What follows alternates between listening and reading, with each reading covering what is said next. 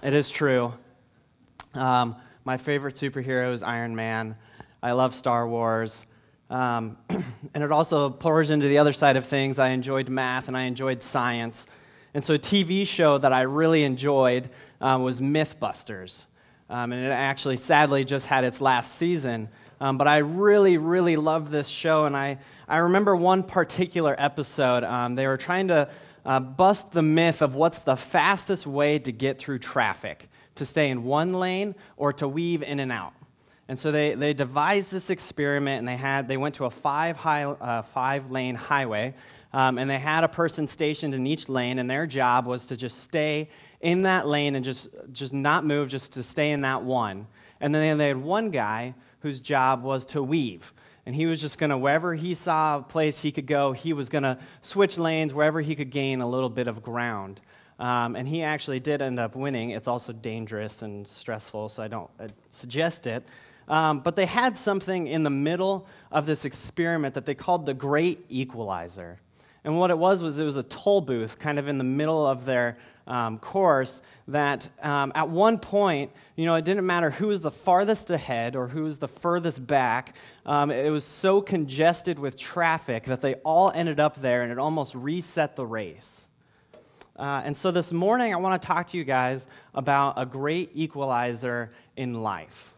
Um, and we're going we're gonna find this in the book of Ecclesiastes. Um, and just a little bit about the book um, Ecclesiastes means teacher or gatherer, which is uh, the pseudonym that uh, King Solomon used. That's what he calls himself in the book, his teacher or gatherer. Um, but a lot of times, we, if you've ever, if you know anything about Ecclesiastes, uh, we oftentimes think about it as this very depressing um, and down book written by a very depressed guy. Um, and you think of that just because of some of the phrases it uses, right? I mean, meaningless, meaningless, everything is meaningless, just a chasing after the wind. Um, King Solomon definitely sounds like a Debbie Downer in Ecclesiastes. Um, but I want to give you guys a little bit of context to the scripture um, so that way maybe we can look at it in a different light. Um, so King Solomon had he had reigned over Israel for a long time when, when writing Ecclesiastes. I mean, he was probably an old man by now. Um, he, he had experienced life and he had experienced a great many things, and he's writing this as a warning for people. Um, and, and, he's writing this actually for the elite of Israel. Um, not necessarily, as we would say, the blue collar workers of Israel, but the people who are wealthy as he was. And he was writing it as a warning to them. Um, and then when it comes to these depressing phrases like uh, meaningless and a chasing after the wind, it's funny, a chasing after the wind, it actually means like trying to corral wind, if you could imagine that. Um, but when it comes to the word meaningless, um, the Hebrew word here means vapor or smoke. Uh, and so when you think about this, you know, Solomon says, you know, that everything is meaningless. You know, he kind of breaks it down from there. Wisdom is meaningless. Pleasure is meaningless. Toil, advancement, riches, they're all meaningless. But if we think of these things as a puff of smoke or a vapor, we don't think of them as having absolutely no value, but instead that their value is fleeting. It only lasts for so long and then it's gone. And that value is only till it hits the great equalizer. And so the question is what is this great equalizer that can take the richest of men and make them equal with the poorest, or the smartest and make them equal with the dumbest, or the most talented and make them equal with the least talented? Um, and as we read in Ecclesiastes, we'll see that Solomon calls it um, a destiny for all. Uh, so if you turn with me to Ecclesiastes chapter 9, I'm going to be reading verses 2 through 6.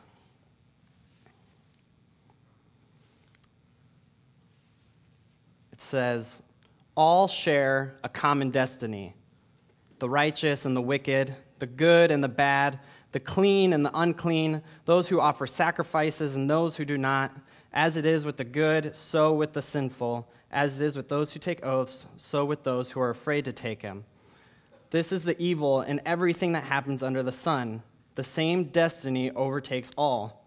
The hearts of people, moreover, are full of evil, and there is madness in their hearts while they live and after they join the dead. Anyone who is among the living has hope, and even a live dog is better off than a dead lion.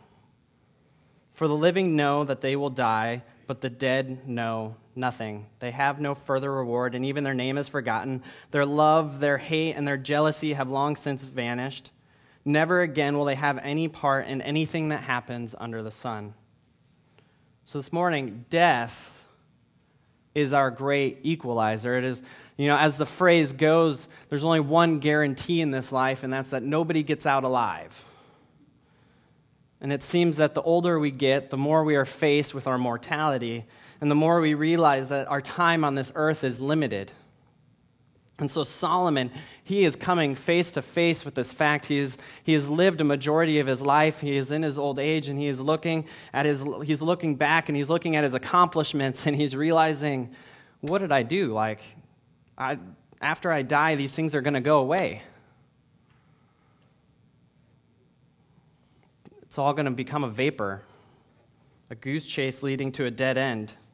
And so when I read um, Ecclesiastes, I don't necessarily hear depression, maybe a little bit, but I, I kind of hear frustration in him. If you flip back to chapter 2, I want to read a section um, from verses 17 through 21. Solomon writes about this frustration. He says, So I hated life because the work that is done under the sun was grievous to me. All of it is a vapor, a chasing after the wind. I hated all the things I had toiled for under the sun because I must leave them to one who comes after me. And who knows whether that person will be wise or foolish, yet they will have control over all the fruit of my toil, into which I have poured my effort and skill under the sun. This too is a vapor. So my heart began to despair over all my toilsome labor under the sun. For a person may labor with wisdom, knowledge, and skill, and then they must leave all they own to one who has not even toiled for it. This too is a vapor and a great misfortune. Um, the funny thing is, you know, I completely understand where Solomon's coming from. You know, I, I, if I had devoted my life to something and I'd poured everything I was into it, and then in my old age, um, when I'm about to make, meet the great equalizer and realize that it was all for nothing, I'd be pretty frustrated too. um, but in the conclusion of the book, it leaves the people with some very simple, very, very simple advice. And I'll just read this for you. It's in chapter 12, verse 13, and it says, Now all has been heard. Here is the conclusion of the matter fear God and keep his commandments, for this is the duty of all mankind. Fear God and keep his commandments, for this is the duty of all mankind. And this is great advice. It's, I mean, it's amazing advice. So, what makes me laugh is when I look at the life of Solomon, he did the opposite. um, if, we, if you look at the law, which is um, the, the law is what God gave the Israelites for them to follow and to live um, in a perfect relationship with Him, if you read this, he actually wrote, there's a section in there about how a king should live, and you don't have to flip there, but I want to read this to you. It's in Deuteronomy uh, chapter 17, and it says, When you come to the land the Lord your God is giving you, and you possess it and you dwell in it, then say, I will set a king over me like all the nations around me. A little sarcasm there, because God didn't actually want them to be like all the nations around them. You may indeed set a king over you, whom the Lord your God will choose one from among your brothers you shall set as a king over you. You may not put a foreigner over you who is not your brother, only he must not acquire many horses for himself, or cause the people to return to Egypt in order to acquire many horses, uh, since the Lord has said to you, You shall never return uh, that way again. And the reason they weren't supposed to acquire horses is uh, horses were a, a, sign of power. They were used to pull chariots, and they were a great asset in war. And so having many horses showed that you were a strong military power. Uh, if we continue on, though, it says, um, You shall never. Uh, return that way again, and you shall not acquire for yourselves many wives, which, if we know anything about Solomon, it said he had 700 wives, so he missed that boat. Um, lest your heart turn away, nor shall he acquire for himself excessive silver and gold. And when he sits on the throne of his kingdom, he shall write for himself in a book a copy of this law, approved by Levitical priests, and it shall be with him. And he shall read it in all the days of his life, that he may learn to fear the Lord his God by keeping all the words of his law and these statutes and doing them. That his heart may not be lifted above his brothers, and that he may not turn aside from the commandment, either to the right or to the left so that he may continue long in his kingdom and his children in Israel. So we look back at Solomon's life, he really did do the complete opposite. Uh, he had herds upon herds of animals. He had ex- the most silver, you know, that any king had ever had before. Uh, he, like I said, he had 700 wives, and he didn't follow God's commandments.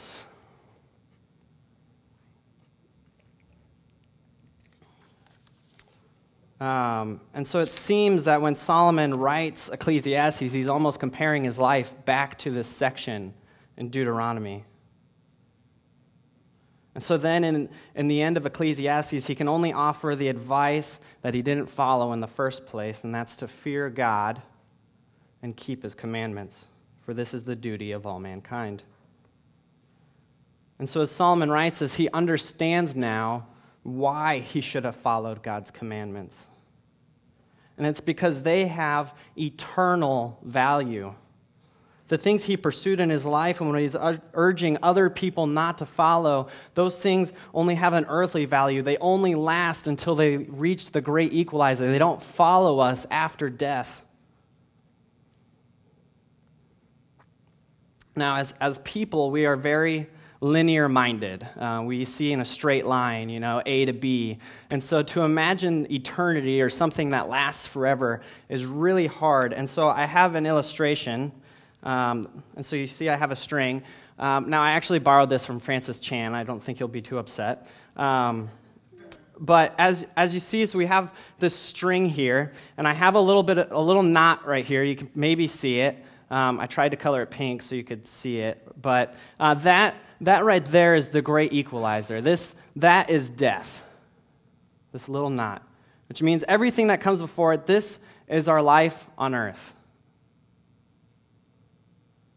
And that means this is eternity. This is the rest of existence. I know it only goes to the wall, but imagine it goes on and on and on.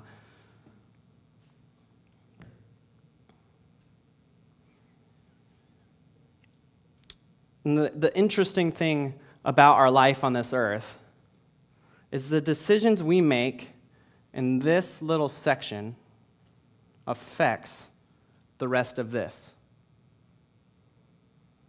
And Solomon is coming to grips with that.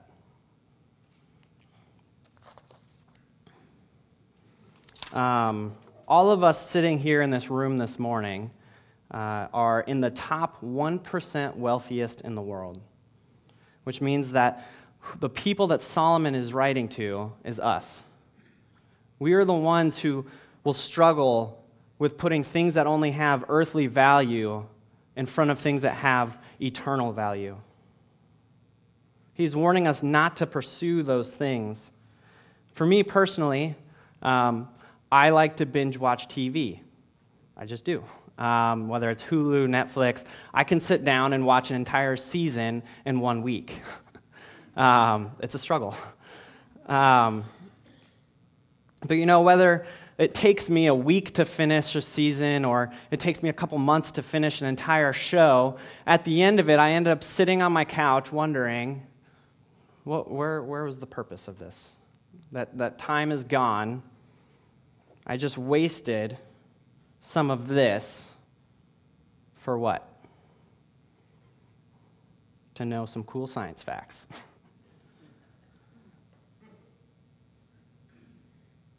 And after reading Ecclesiastes, you know, I have to ask what is the eternal purpose of what I'm doing? Is it going to matter when I reach the great equalizer? And so I don't know what you have in your life, but I'm sure we all have things uh, that we think about that are completely based on earthly value. Uh, but my, my point, I don't want don't get me wrong, my point for the sermon is not that those things have absolutely no value. They have value, it's just fleeting. it'll only last for so long. And so, my point is don't let things that only last till we die get in the way of things that last for eternity. Don't let things that only last till we die get in the way of things that last for eternity. Ecclesiastes says that the duty of all mankind is to fear God and keep his commandments. And when Solomon wrote this, he was referring to the law of the Old Testament. And what's cool about this passage of Scripture is even though, um, you know, we are under a new set of commandments, we are not held to the Jewish law, um, it still applies to us today. We still need to fear God and keep his commandments. Now, the commandments have gotten a lot simpler, uh, and this morning I want to talk about just three of them. And the first one, Jesus considered to be the greatest commandment. Jesus summed up the law in two commandments love God and love others. And so I want to talk about that first one loving God, building our relationship with Him. And the reason we want to do this is because it has eternal value. It is something that will never end. If we make our decisions based off our relationship with God, then it won't only affect this, but it'll affect all of this. And we, I mean, we have a lot of tools to, to grow our relationship with God. And I know in my own life, it's not necessarily how do I do this, it's I need to get, off, get up off my butt and do it. Our relationship with God is not meant to be complicated. But what makes it complicated is depending on how much effort we want to put in. The second greatest commandment, love others. And the last one I want to talk about, I feel like kind of go hand in hand. And that last one is the Great Commission the one that Jesus left this earth telling us to go out into all nations, baptizing in the name of the Father, the Son, and the Spirit, telling them about Jesus. And I feel like if we love people, we will accomplish that goal. If we truly love them, we will accomplish that goal. And the reason I find this so incredibly important is because a lot of people, all they know about is this. This is the only thing they know about in their life. And if we, if the chances are, if we don't tell them, they might never find out about this. They may, may, not even get to experience this. And the question is, why is that? Because I was too busy finishing up the third season of some show?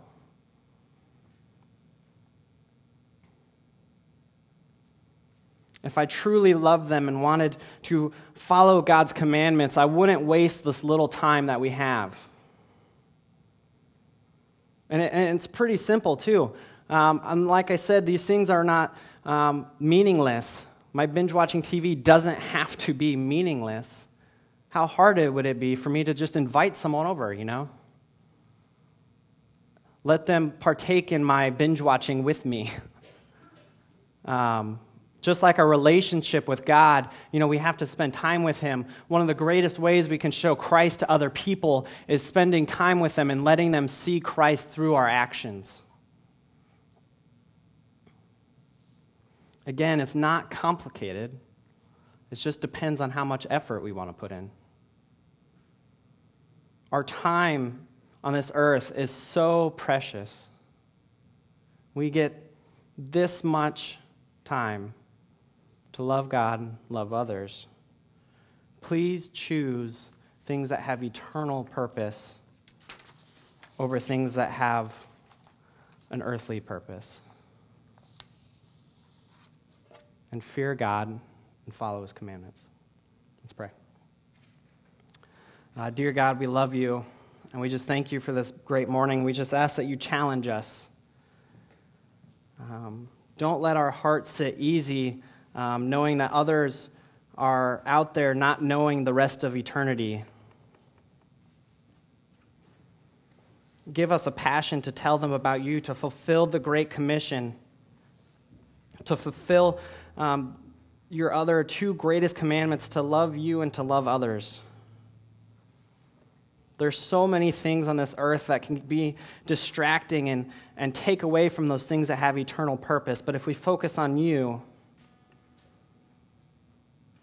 then we will be able to make those decisions and, and focus on the things that have an eternal value. We love you, and it's in Jesus' name I pray. Amen.